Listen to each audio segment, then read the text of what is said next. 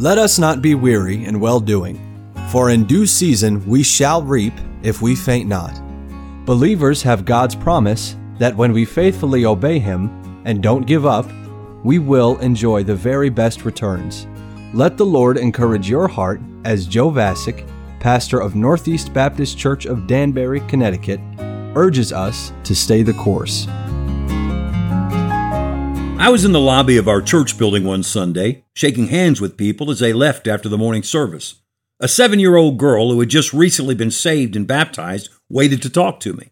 And when it was her turn, she spoke right up and said, Pastor Vasick, I have a question. I knelt down so she could look me in the eye and I said, What's your question? She said, God created everything in the universe, right? I said, Yes, he did. She said, Then who created God? I was so impressed that her young mind was tackling such a profound question, and I wanted my answer to be one that would fuel her thinking. I said, I'm going to answer your question by telling you about a word that you might not know. It's one of my favorite words that describes God. The word is self existent. I had her say the word back to me self existent. Then, as simply as I could, I told her that that one word can only be used to describe one being, and that's God. God is the only one who has no designer, no creator, no originator. He is self existent. She nodded and walked away, already starting to think about the answer. I love to ponder the word self existent because when you ponder self existent, you're inevitably pondering God because no other being, no one else who men worship, no spirit, no creature, no human can accurately be described as self existent. The word self existent belongs exclusively to the God of the Bible. Here's how Webster's dictionary defines self existent quote, existing by its own nature or essence, independent of any other cause. God is the only self existent being. Unquote. When God was calling Moses at the burning bush, Moses asked God, When I come unto the children of Israel, and shall say unto them, the God of your fathers hath sent me unto you, and they shall say to me, What is his name? What shall I say unto them? And God said unto Moses, I am that I am. And he said, Thus shalt thou say unto the children of Israel, I am hath sent me unto you. I am. That says it all. God is the self existent, self sufficient, self sustaining one. God depends upon no resource outside of himself. He has no creator, no supplier, no advisor, no sustainer. He's the only being in all of eternity whose entire existence, energies, facilities, and abilities originate completely with himself. God is self existent. There's no other God like God. There's no other God but God. In the 10th chapter of Jeremiah, God compares himself to an idol made by the hands of men. Listen to this. For the customs of the people are vain. For one cutteth a tree out of the forest, the work of the hands of the workman, with the axe. They deck it with silver and with gold. They fasten it with nails and with hammers, that it move not. They're upright as the palm tree, but speak not. They must needs be borne or carried, because they cannot go.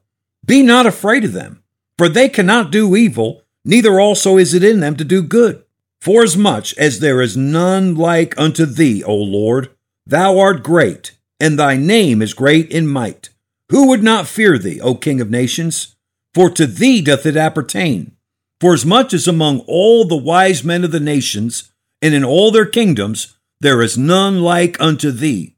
But they are altogether brutish and foolish. The stock is a doctrine of vanities. The stock is talking about the tree from which the idol is carved. The stock is a doctrine of vanities. Silver spread into plates is brought from Tarshish, and gold from Uphaz. The work of the workmen and of the hands of the founder. Blue and purple is their clothing. They are all the work of cunning men. But the Lord is the true God. He is the living God and an everlasting King. That description of idols is a description of every God that is not the God of the Bible. All the other gods that men worship are idols. They're made up. The God of the Bible created man. All other gods are created by man. The God of your salvation is the only self-existent being in this universe. In John 5:26 Jesus said, "As the Father hath life in himself, so hath he given to the Son to have life in himself." God has life in himself. He didn't get it from any outside source. He's self-existent. Revelation 1:8, "I am Alpha and Omega, the beginning and the ending, saith the Lord, which is, and which was, and which is to come, the Almighty. God is the first and the last. He's self existent and self sustaining. He doesn't need to be maintained, supervised, tuned up, repaired, upgraded, restocked, recertified, recharged, refreshed, restored, or rebooted. He's self existent. When you kneel in worship to your Heavenly Father in the quiet of the secret place, and you're seeking a sense of the awesomeness of your God, let that adjective that belongs uniquely to God, self existent, fill your heart with the awe that demands to be reserved for the only being in all of eternity whose life is in Himself. Christian, your Heavenly Father is I am that I am, the Alpha and Omega. Stay the course. We pray that today's program was a blessing to you. If you have any questions or comments, we'd love to hear from you. You can email us at staythecourse at nbcdanbury.org. God bless you. So, dear Christians, stay the course. God's promise is yours. We shall.